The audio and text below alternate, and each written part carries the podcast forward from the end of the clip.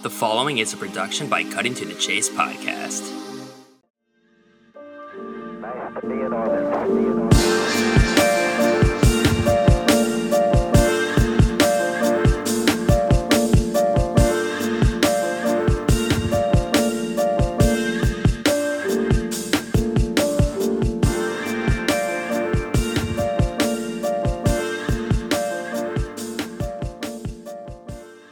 Sara Sanchez, writer for Fangraphs, SB Nation's Bleed Cubbie Blue, the co-host of Cuppa Cubbie Blue with Andy Cruz. Vanasek, how are you? Thanks for coming on. I'm good. How are you? Thanks for having me. Doing well. So I'm always curious. Uh, I like to ask, you know, certain guests that I have on. I'm curious, how did you get into baseball writing? And I think it's really cool that you're with Fangraphs. Really awesome. But in general, uh, SB Nation, Fangraphs, the podcast. How did all that kind of come about for you? Yeah, so that's a wild ride. Um, baseball writing is something that I have done most of my life, actually. So I grew up in this tiny town, and I grew up in a baseball family. My brother played Little League and Babe Ruth and all that jazz.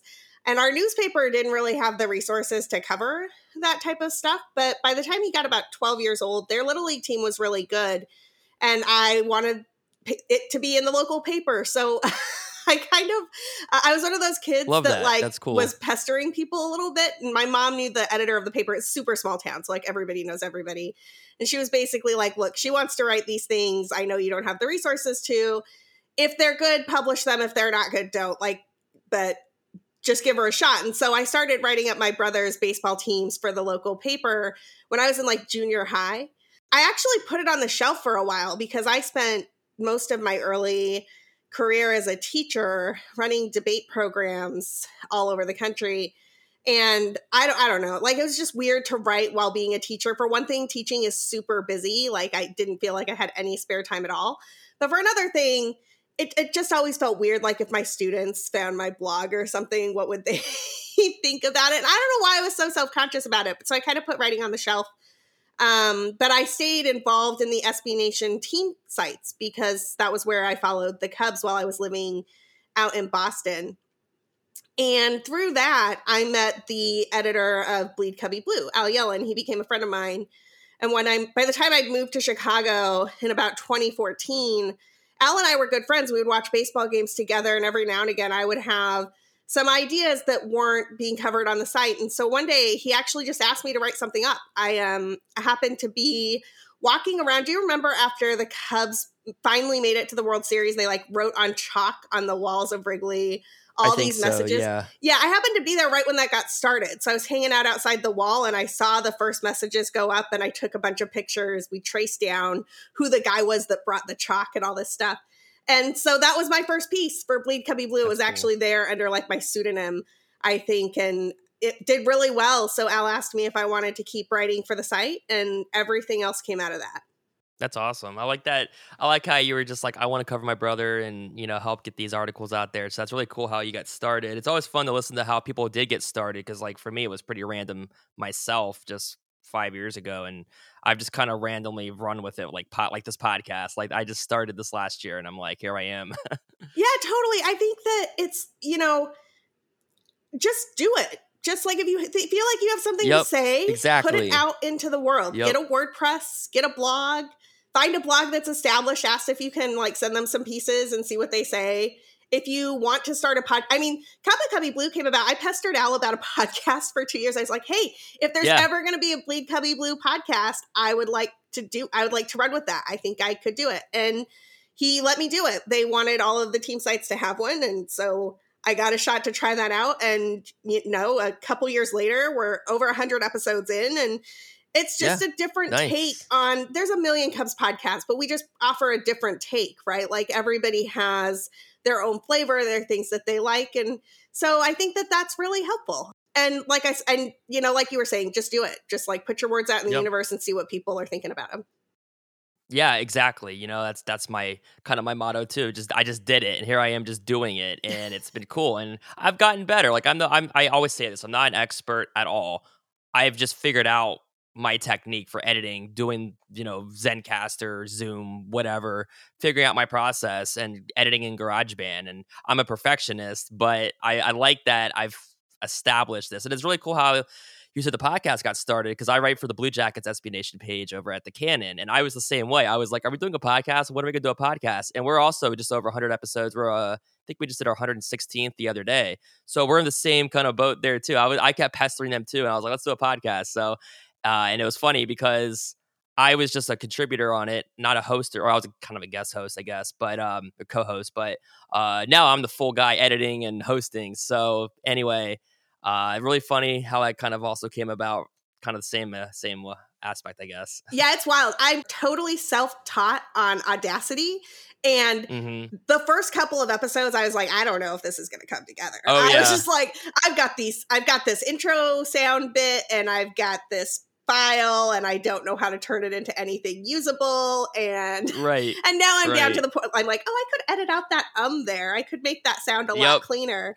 but at at first, it was. I, I really wondered if I was in over my head. But that's that's part of the fun, right? When you find yourself in situations that are challenging and you figure out a way to work through them, that's really where growth happens. And so I I cannot stress enough like that it's just a thing that if you if you're passionate about it, see what happens. So Absolutely. Exactly. Yeah. Yeah. Um, same thing. I was doing an iMovie and I was like, okay, I could probably figure this out. And I was like, this sounds horrible. I didn't have a mic. I didn't have, I don't even think I had my headphones at the time or I wasn't using headphones. I was like, this sounds horrible. But now we've, we've gotten it. But also talking about your podcast at Cuppa Cubbie Blue, I just listened to the Beth Mowins podcast just before we started recording. Really good stuff. And of course, she just made history becoming the first female to call play by play for the Chicago Cubs. So, really cool opportunity.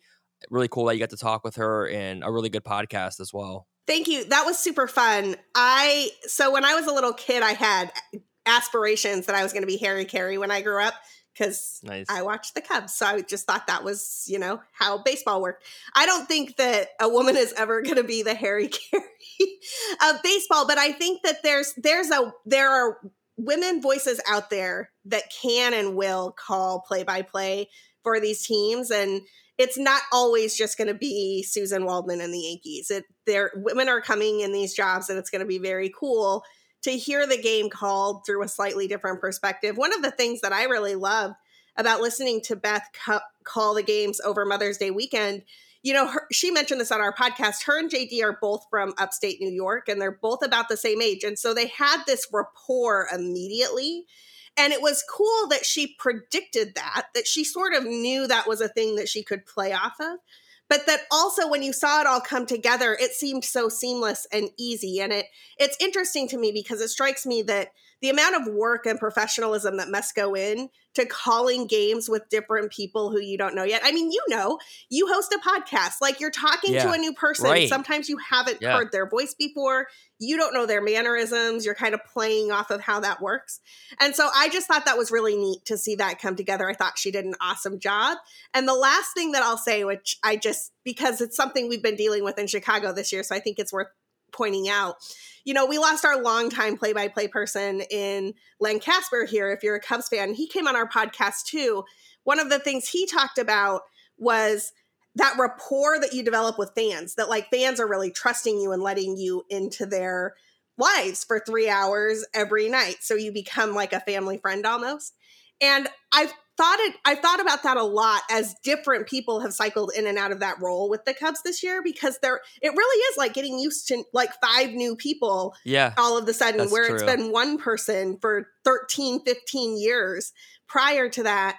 And so i just think it's interesting to watch that entire process play out. As you get to know boog as you get to know beth as you get to hear this game through the different vantage points of different people i think it's really fascinating Yeah, and JD is kind of a, uh, familiar voice, obviously. Uh, if, if if he wasn't there, it would definitely be a, a definite new dynamic. But he kind of helps kind of keep that familiar tone. But yeah, I thought I didn't catch uh, Sunday's game. I was out with Mother's Day, everything going on. But Saturday I did catch it, and you know I think I don't remember exactly who mentioned it on the pod, but when someone said she kind of had that Doris Burke kind of sounded like Doris Burke, I was like, yeah, that's it, that's it. It kind of reminded me of Doris Burke. But they're both I mean, they're both professional. They're both awesome. And you're right about the rapport. You know, I have gained my own confidence, like you mentioned, doing like probably the same for you, doing a podcast, talking with different people, realizing like, okay, I got my topics, but I can just kind of roll with the convo and see how it goes. You know? Totally, totally.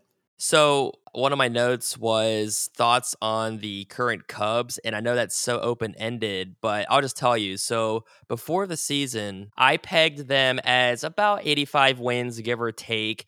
They're right about 500. And I was actually had a tweet the other day that said, you know, maybe it's maybe it's usually like this. I don't think so, but it seems like every team in baseball, save for a few, either above or below 500, are all about 500. They're all bunched.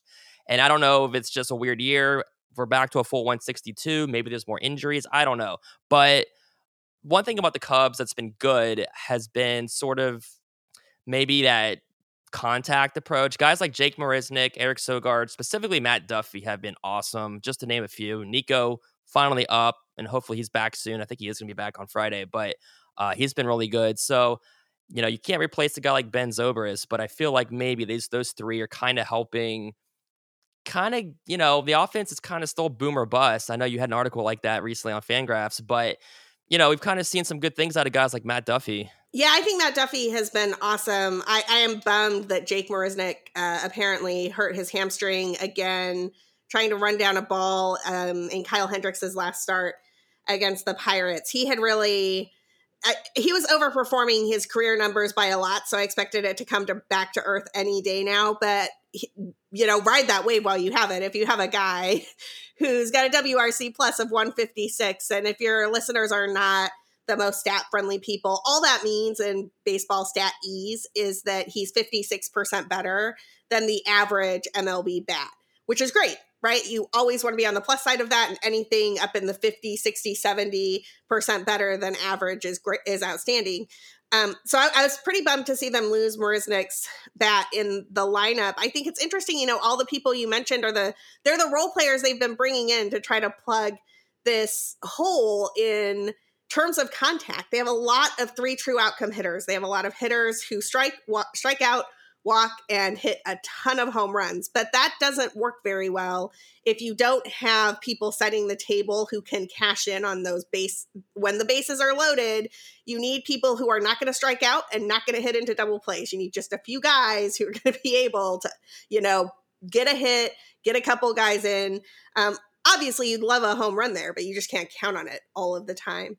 So I don't know about the Cubs. I I know, right? I actually pegged them in the preseason as either a 70 win team or a 90 win team. And what I mean by that That's fair. is I think that if Yeah. it looks like the Cubs are sitting about where they are right now, right about 500, a few games out of the division, maybe we could do well, maybe we couldn't.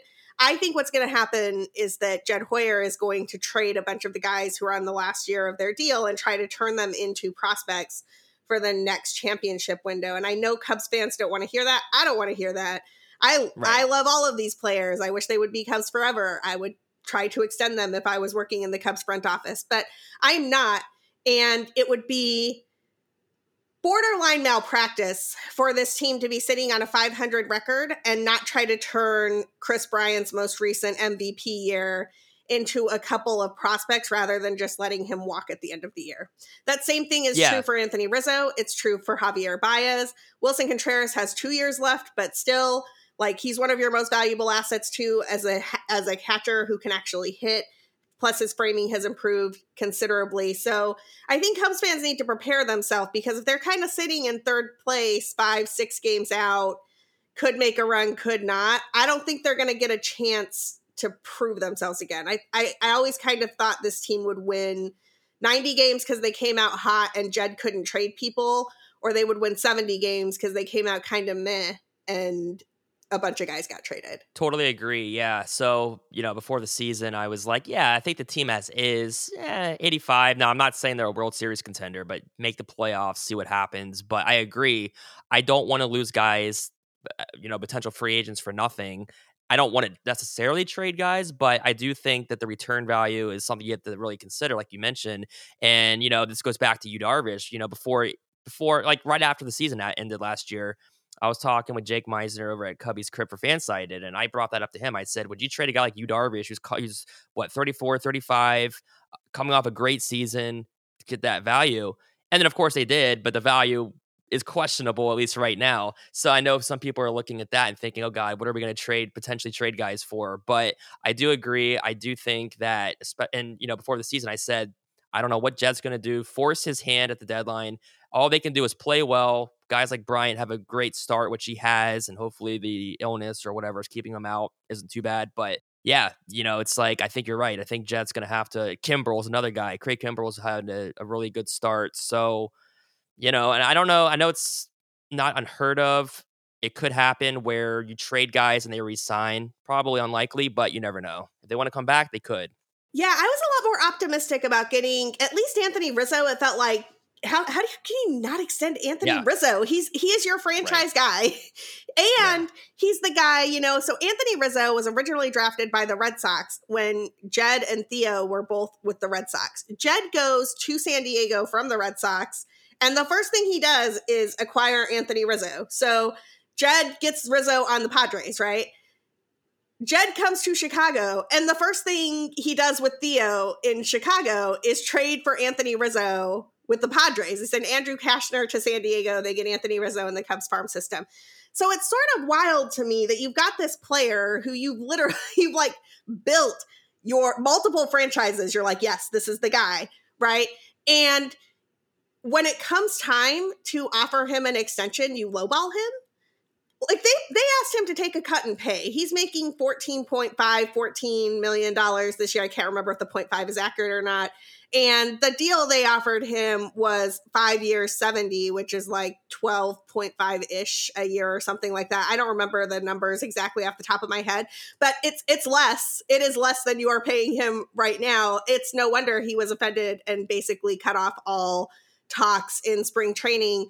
And so it's one of those situations where you're kind of like well, if that's how you've started, if the way you framed all of these conversations is we're going to trade Yu Darvish for one year of and and Victor Caratini, by the way, Victor Caratini is like a throw-in in the Darvish deal to most people. Yeah. That's three years of a Mhm. quality catcher who would be a starter on most teams. Like I, so that's also a thing here. You've got Yu Darvish and Victor Caratini going to San Diego for one year of Zach Davies.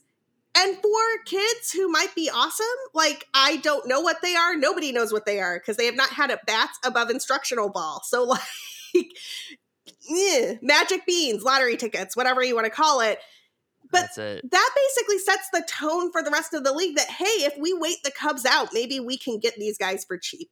Maybe we can get them for some prospect that we got um, in the fifth round instead of our blue chip first round prospect. And, and I don't like that. I think that that's problematic.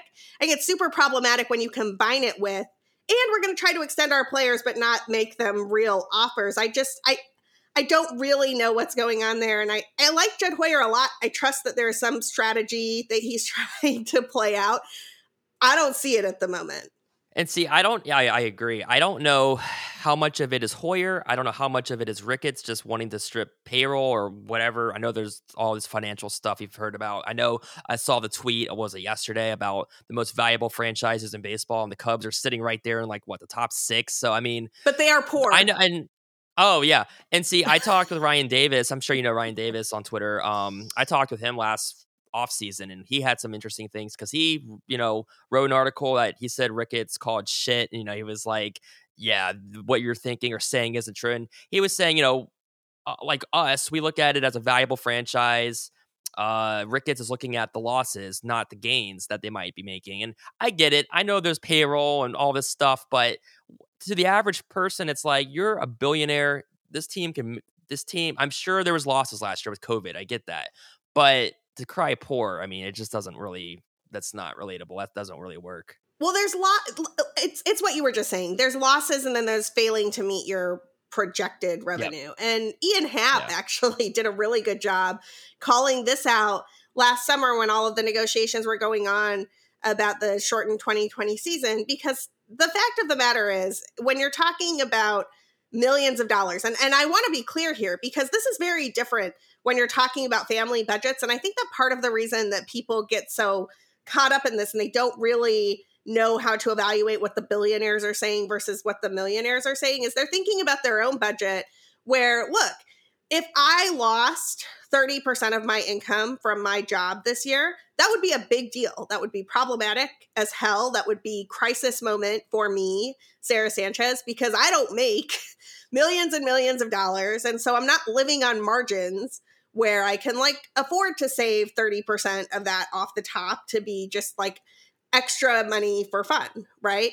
And so most people here, you know, we we didn't bring in 30% or 50% or whatever and they're thinking about it in terms of their own salary where they're like, "Wow, well, I made $60,000. If I were to lose 20,000 of that, that would be horrendous." And that is true. But if you are a 3.3 billion with a B dollar corporation and you were planning on bringing in 400 million dollars last year and instead you only brought in a hundred million dollars that is not a crisis for you.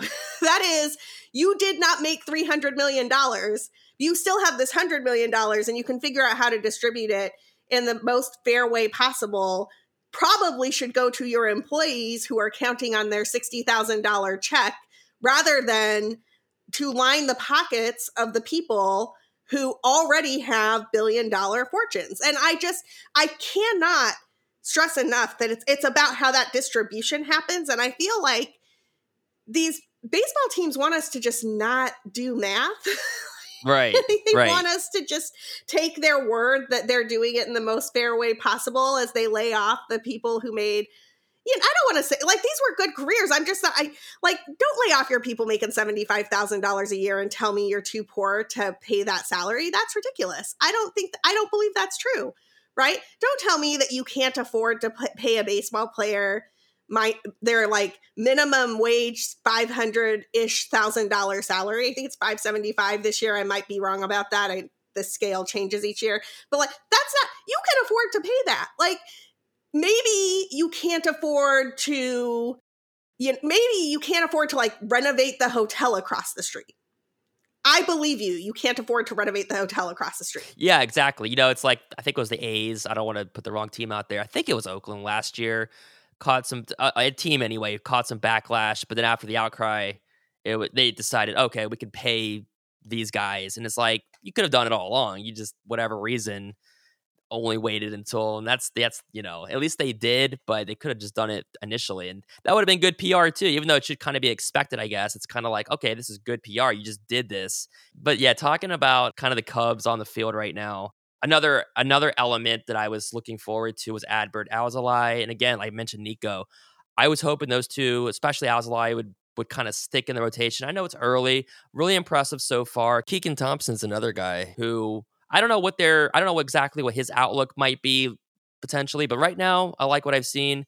Had a good start against the Dodgers. Alzolay last night was victim of lack of run support. They kept getting guys on base against Bieber, just couldn't bring them in. So I know I've seen people say, "Oh, I wish he could cut out the home runs." And I know you had a tweet that was like, you know, you missed the spot. You know, I don't, I don't care about the home runs. Like, sure, I'm sure that'll that'll correct itself. But I like what I've seen, and he seems to be developing so far, which is definitely a, a good thing to for the Cubs going forward and for their rotation.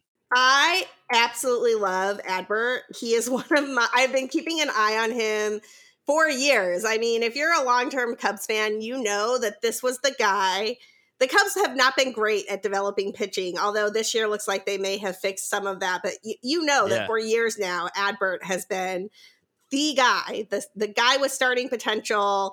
You were just waiting for him to get healthy.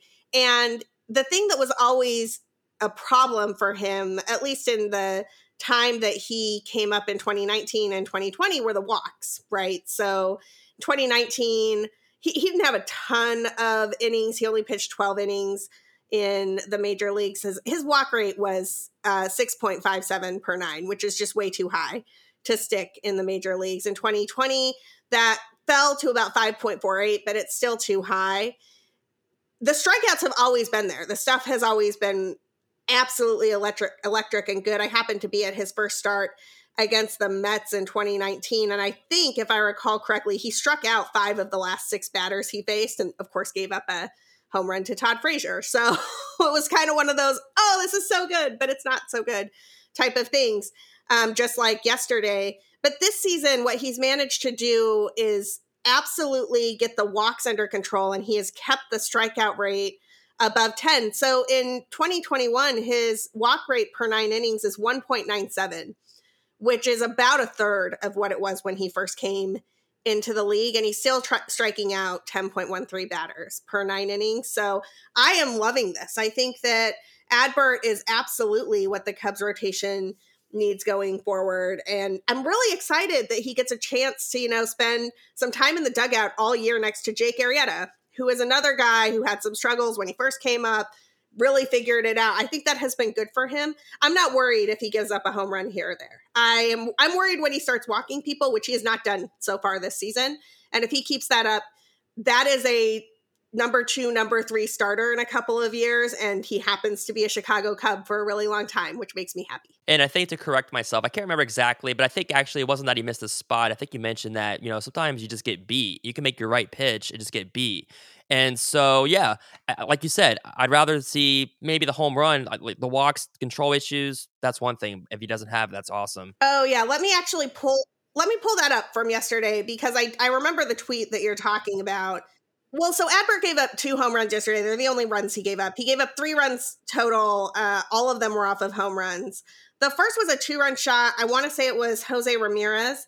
That pitch, Adbert just missed his spot. If you look, Willson Contreras is set up down and low, and he the he's moving his glove like all the way through the zone to where the ball would be and then the ball goes out of the park and it's like well you cannot throw that ball there to jose ramirez you will get beat and he did the second one, though, was actually a really good pitch. It was kind of inside on the hands of the batter. And I remember, and it's exactly where Willson was set up.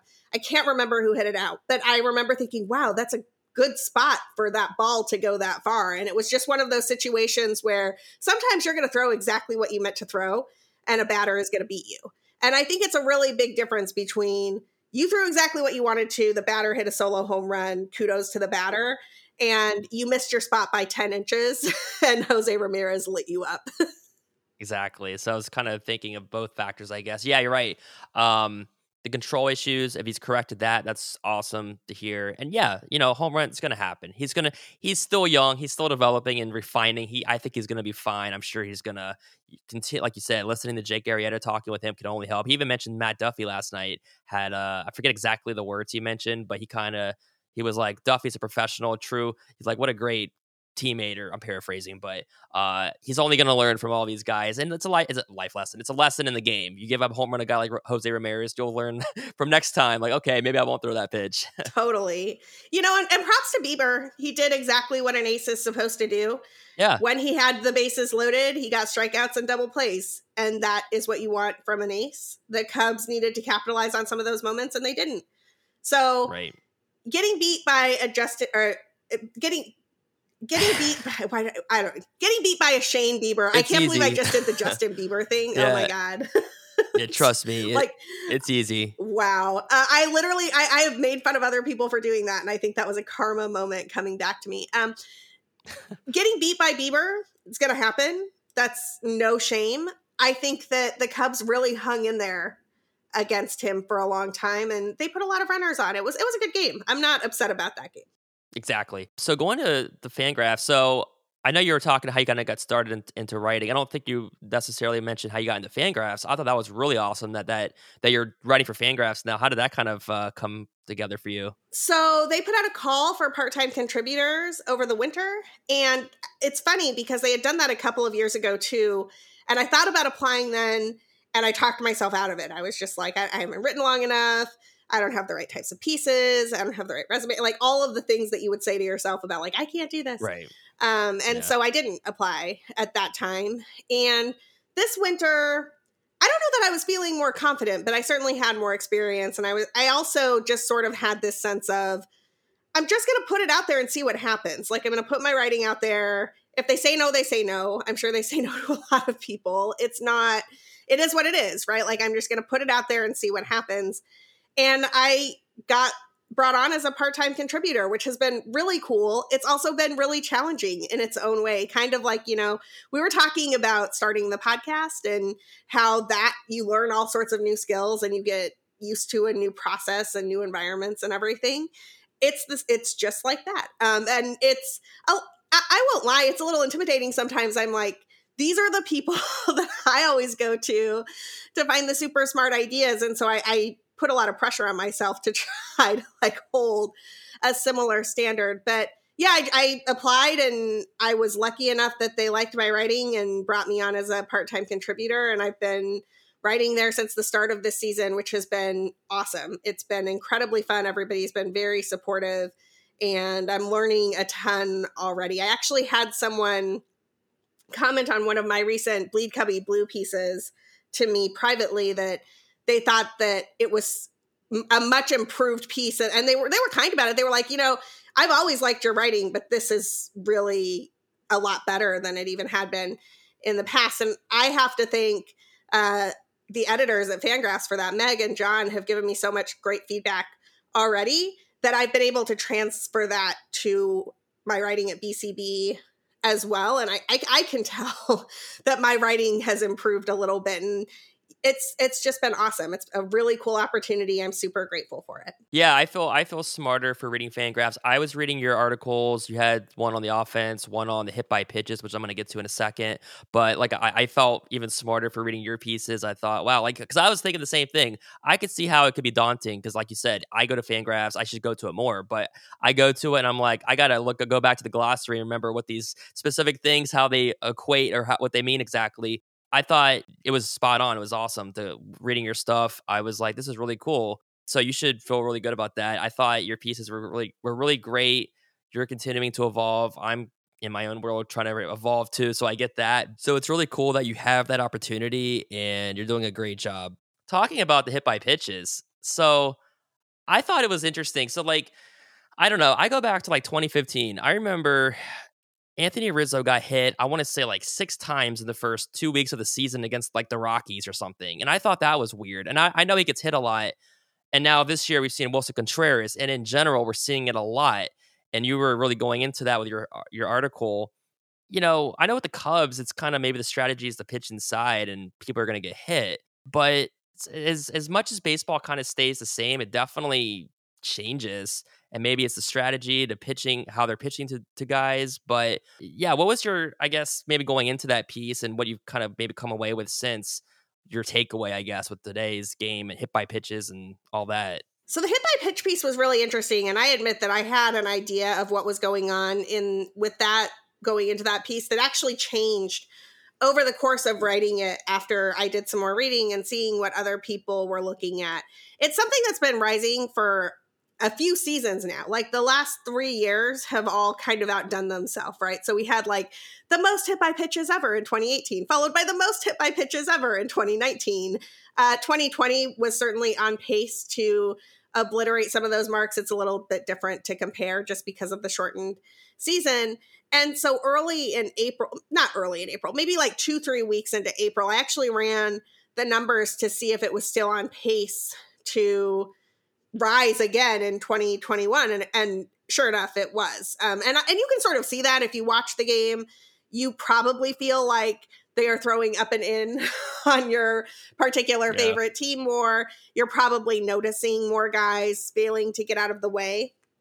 It was already the one incident this year i think it was michael conforto uh, kind of leaned into yeah. one and it was yep. a very obvious lean into one and wound up being a walk off and people were like come on you can't yeah. do that but interestingly I, I don't think so the first thing that sort of changed my conception here props to rob arthur who does great work at baseball prospectus and sometimes his work appears in the ringer as well he looked at all of the the universe of pitches and where they have been for the last few seasons to see if pitchers were in fact throwing inside more frequently. And it, it turns out they're not. I mean, everything we can see about where pitchers are attacking with their pitches, they're actually throwing in the zone more frequently. They're not throwing at those edges more frequently, which means yeah, it's possible that like a one that's high and in is slipping sometimes. And my piece deals with this a little bit. That's actually probably happening more with relievers than it is with starters. Like the hit by pitch rates are up slightly for both of them, but it's really relievers that are driving the vast majority of hit by pitches. Um, and shout out to another Fangraphs writer, Devan Fink, for that work, which was done in 2019, showing that it, it's just that relievers can't command those pitches as much. So they're throwing their arsenal as hard as they can. And it turns out they're throwing it hard, and occasionally it's hitting a batter. But the pitch location isn't actually changing all that much. It's actually hitters are behaving differently with pitches that are in the same location. Now, there's a lot of possible things that could be going on here. One is that the strategy you were mentioning, like, hey, they're pitching my team up and in. This happens to the Cubs all the time, actually. Um, and this is something that I noted in the piece. There's been a couple of other pieces written about this. So this is not all me. Um, I think Jesse Rogers at ESPN has written this up. I'm fairly certain I've read it in The Athletic too. So I don't want to take credit for work that I did not do on my own. But the strategy for pitching Cubs hitters for the last few seasons has been you go up and in to get their eye looking up and then you go down and away and then they can't see it, right? Like it's it's just to sort of change these eye levels and all of a sudden um, if one of those pitches that was up and in happens to miss, well, it misses in their shoulder, it misses in their back. In the case of, you know, the Cubs have had multiple guys hit in the head with pitches um, in their helmet over the last three seasons. I think that Addison Russell was hit in the helmet, if I recall correctly. Kris Bryant had a really scary incident there. David Bote had a really scary incident there. Willson Contreras got hit in the helmet this season by the Brewers. So that's like four times in the last three calendar years that I can remember um, those incidents happening. And I, I, don't remember batters getting beamed in the head all that frequently when I was growing up watching baseball. It's possible that I've just blocked that out, yeah. but that's a that's a new memory. I'm like, this seems odd and weird, right? Um, and and in that instance, it's like a strategy. And so one of the things that you can see in the numbers is that 40% of the batters who are really driving those hit by pitch rates, like the the batters who are getting way more than their fair share of hit by pitches, come from three teams. They come from the Dodgers and the Cubs and the Reds. And so you have to wonder if that's a strategy of how you're pitching those particular teams at that point in time. But the other thing that Rob mentioned in his piece, I think is worth looking at. It's possible that batters just have a harder time predicting where the pitch is going at this point in time. I mean, tunneling is designed to deceive batters about where the final location of the pitch is going to be. And if it's working as well as it should, then it totally makes sense that they're misjudging where some of these balls are going. And a handful, a, a fair number of them are winding up in places that then hit them and they can't get out of the way. So I don't think that hitters are taking a dive necessarily. I do think that this is another instance where pitching strategy and pitching techniques are ahead of batters at the moment in a way that we can we can see in the results. We can see it in this historic number of hit batsmen.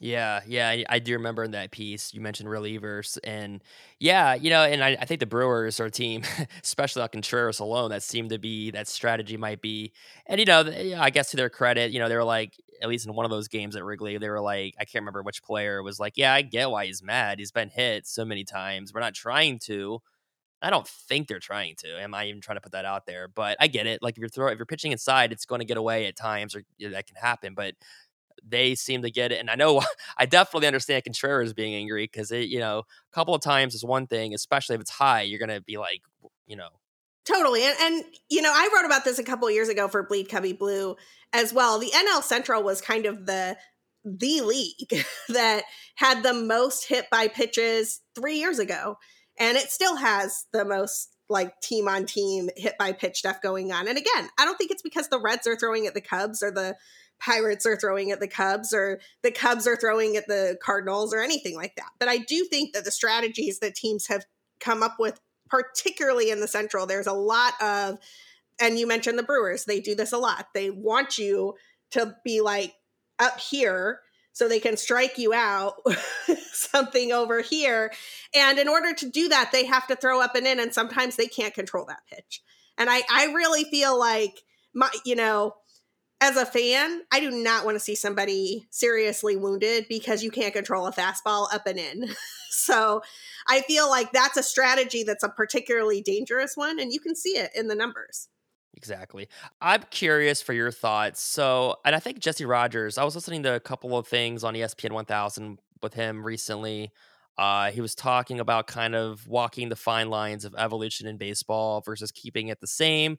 And, you know, I'm talking about, you know, I don't know what your thoughts might be on the extra inning rule with the guy on second or banning the shift.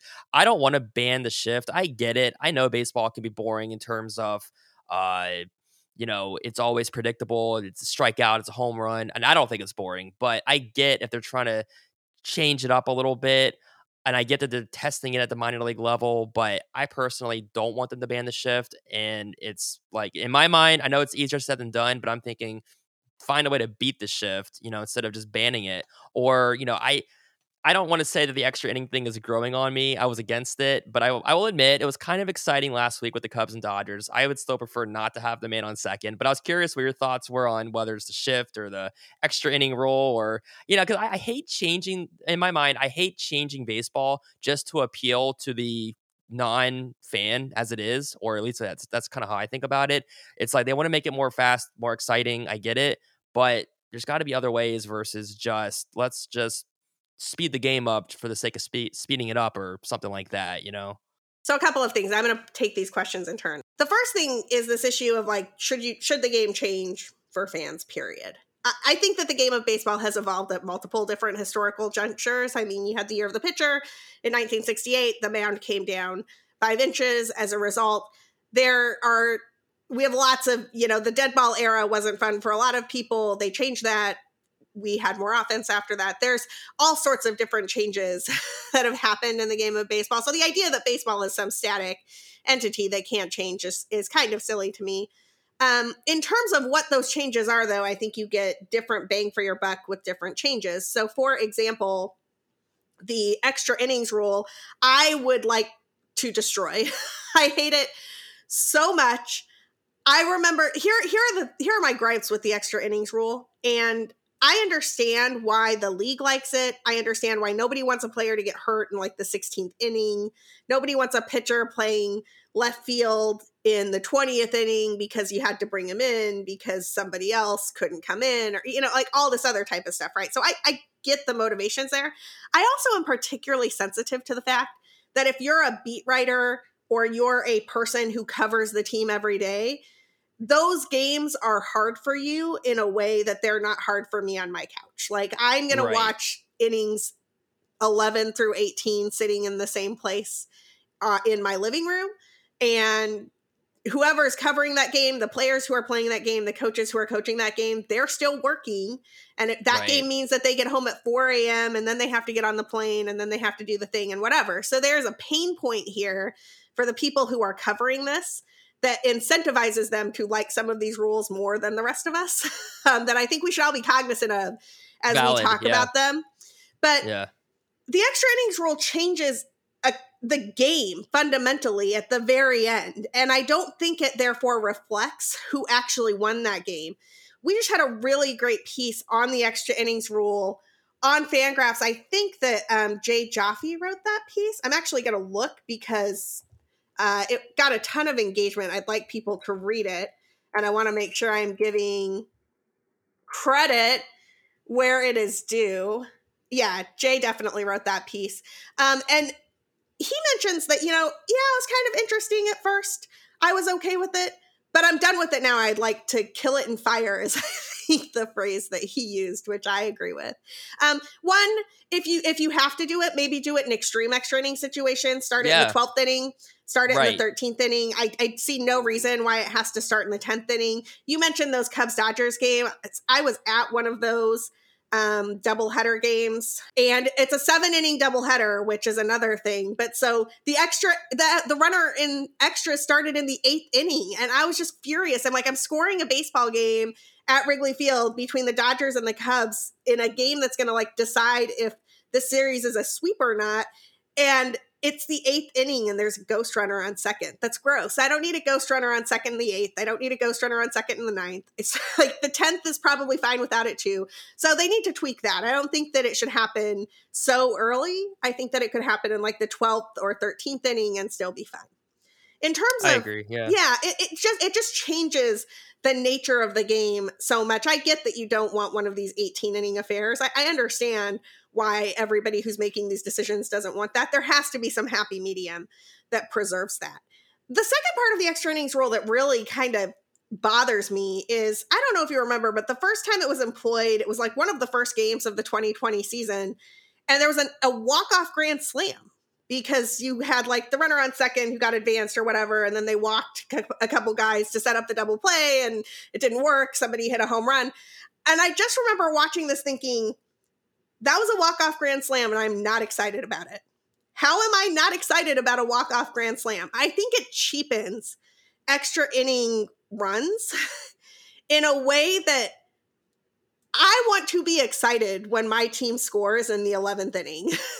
and I'm I can't be when I know that the other team is going to start with a runner in scoring position and probably get at least one back, right? It's just a level of strategy that I don't think is in tune with the broader context of baseball and I wish that it would get tweaked a little bit to be only introduced later. Shifting is a little bit different in my opinion. So, shifting is one of those things where yes, it has been in the game forever. Yes, you have always been able to sort of position your people where you want to position them. I do think that the data we have right at this moment in time, in terms of where the ball is going and where particular players are going to hit the ball, has given defenses and pitching a, a huge leg up on hitting. So if you think about hitting for a second, one of the things that I will always remember I don't know if this was in like Ken Burns' baseball or just in some book I read when I was a kid, but the hardest thing in sports is to hit a baseball, right? Like we celebrate the people who could do it a third of the time as being the greatest at it ever. and we have made that so much harder in the last few years that batting averages themselves are collapsing. So we're sitting here in 2021 and the league average the league batting average is the lowest that it has been in 121 years. that is problematic. That's not creating a game that you want to watch necessarily. And it's not just batting average. The BABIP number has collapsed too. So again, I don't know how stats friendly some of your listeners are, but BABIP is just the batting average for balls in play across the league. And it generally it used to hover up in the high 200s to 300s. Like you were looking at a league average BABIP of around like 280, 270, something like that. And that has collapsed this season along with batting average. And so what that tells me is that pitchers and defenses are so far ahead of where hitters are that hitters can't catch up. And it is one thing to say, well, can't you just pull the ball or can't you just like hit it away from the shift or bunt? Why don't you bunt, right? Yes, you can do that a few times, no, you probably cannot take somebody who has been taught a certain way to hit their entire life and change all of their hitting mechanics at the age of 26 and all of a sudden turn them from a launch angle prodigy who's been hitting home runs in the minor leagues to Tony Gwynn. Like that's we are no longer training the Tony Gwynns or Ozzie Smith type players of the world. It's one of the reasons, and this is going to sound kind of random, but it's one of the reasons I'm sort of fascinated by Yermin Mercedes I feel like Yermin Mercedes is got stuck in the minors because he wasn't this guy who was gonna walk, hit home runs. He didn't really have a position. He's kind of like this really good contact bat hanging out in the minors. And until the White Sox lost Eloy Jimenez, they didn't have a spot for him yet either. But here we are, like six weeks into the season, five weeks into the season. Yermin Mercedes is still raking. Yermin Mercedes is hitting the ball everywhere. And if you watch this dude, it is ridiculous because he will hit a 485 foot home run and then he will just like beat the shift by like directing a ball to the part of the field that where the fielder is not. And it, it's incredible. I'm like, I I have not seen hitting like this in a long time. And I wonder how he got stuck in the minors. But then I think about the hitting philosophies of every front office over the last 15 years. I'm like, well, there you go, right? Like you look at the teams who are really having successful starts, and, I'm sure this will even out at some point, but who are really having some su- successful approaches at the plate in 2021. You've got like the Royals and the Giants. The Royals and the Giants are not the t- prototypical offenses of the last six years. They're they're actually like kind of built on these guys who were part who had been cut from a bunch of other teams. like we're not getting it done with other teams, and they're just like oh yeah, we're just gonna like hit some singles and like drive in some runs and oh whoops that that wins baseball games. I love it. It's great. I think that so it's not so much that I want to like radically sh- change the rules to be like there's an illegal defense if you do blah blah blah. But I do think something needs to happen to give hitters a better chance. and so I am pro rule changes that give hitters a better chance as long as those rule changes are tested and we have an idea of what the results will be because I feel like MLB has this tendency to just put these rules out there and be like, hey, look at this. And then we wind up with something terrible like the extra innings thing. I think that's fair. Yeah. And yeah, like you said, I know like it's easier said than done to just tell a player, like you said, a veteran to, oh, just do this. I get that because you also don't want them to break their, I want to say habit, but their strength by doing something different. Like we might see a Rizzo put down the bunt but he's going to do what he's going to do and he's going to be more successful doing it that way that he's been doing versus just suddenly i mean it's one thing if you can sort of reinvent yourself like a like a, a, starting pitcher like a jon lester who's older in his career but like like you said it's not easy to just all of all of a sudden okay just do that you know that'd be like me trying to learn spanish all of a sudden Well, I am always and constantly trying to learn Spanish. It is one of the great regrets of my life that uh, we didn't speak it more as a family growing up. um, but not Spanish for a second. You know, the, the example I always think of with how hard it is to change a swing and how much damage you can do in the process. I don't know if you remember when Jason Heyward came over to the Cubs in 2016, one of the things that they wanted to do was to reinvent his swing to get more launch angle there. And in doing so, they took somebody who had been like a five war player who had great a great contact bat, but maybe not like your favorite home run swing and actually made him a much worse hitter. And it took like two seasons for him to get a swing back that looked comfortable. And I look, I'm not saying that the reinventing of Jason Heyward's swing was the only thing that was going on that made Jason Heyward struggle in his early years with the Cubs, but I am saying that it's a lot harder to just tell a professional, oh, can't you just hit the ball differently? Can't you just direct it over there than we think it is? Hitting has always been one of the hardest things in sports. So it is interesting to me who is succeeding at this and who is not.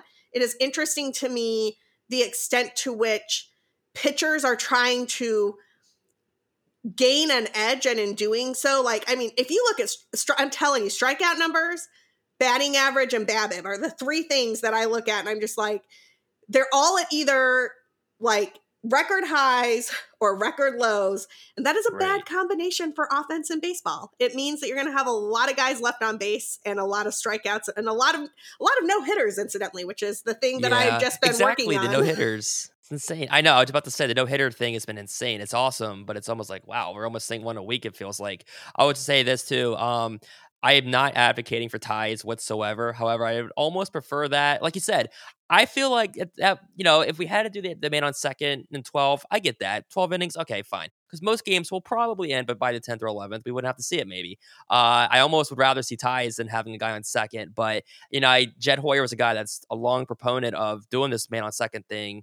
And I'm like, I get it from a team perspective. Like you said, they don't want their bullpen to be short for a week or two weeks or whatever the case may be. So uh, I do get that, and yeah, very very interesting though. We were talking about the shift aspect. Like that's a good, that's very insightful. So I appreciate you uh, kind of explaining and breaking that down a bit because uh, yeah, it's like I, I totally get that. You know, you don't want to see boring baseball. Like I think Theo Epstein's a perfect guy to kind of help in his role with Major League Baseball to try to fix things. Whether it's if they want to move the mound back a little bit, I'm down with that. I don't think that's going to bother me too much. I just hate, like you said, the man on second fundamentally changing the game versus little tweaks that could be done. I think that's you know I could I'm down with the, the, tweaks, things like that that might help the game or improve the game in certain ways. Yeah, I don't know about. I mean, I don't know what the tweaks are going to be. I don't know what moving the mound back would look like, or yeah. or any of these right. types of things. I think yeah. that I agree with you fundamentally that I trust Theo to lead the charge here. I, I have an immense amount of faith in Theo Epstein.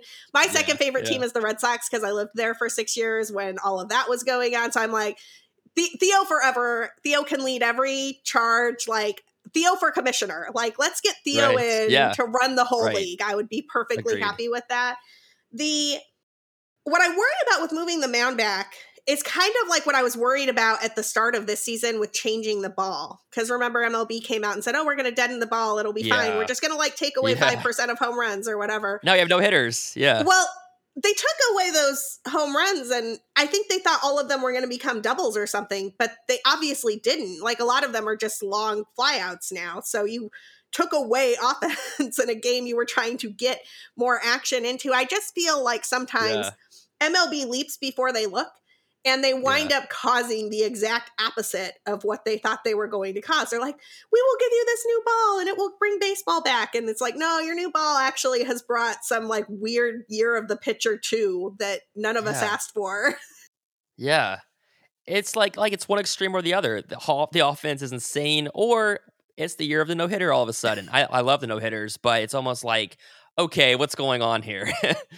so it's it's interesting, but yeah, I I I'm- think I'm okay with the potential mound change if it's like a subtle little tweak. I don't want to move it back two feet or anything like that, but if they think ten inches or I don't even know if ten inches is too much. I I have no idea. Whatever potentially could you know if they were to do that i think that would be potentially okay but like you said i don't want to just move it back three feet or anything like that but uh yeah this was a great convo with you i feel much smarter having talked with you we'll definitely have to do this again one day like i'm serious like very good stuff coming uh you know really interesting perspective and really glad that we did this yeah, thank you so much for having me. It was a blast.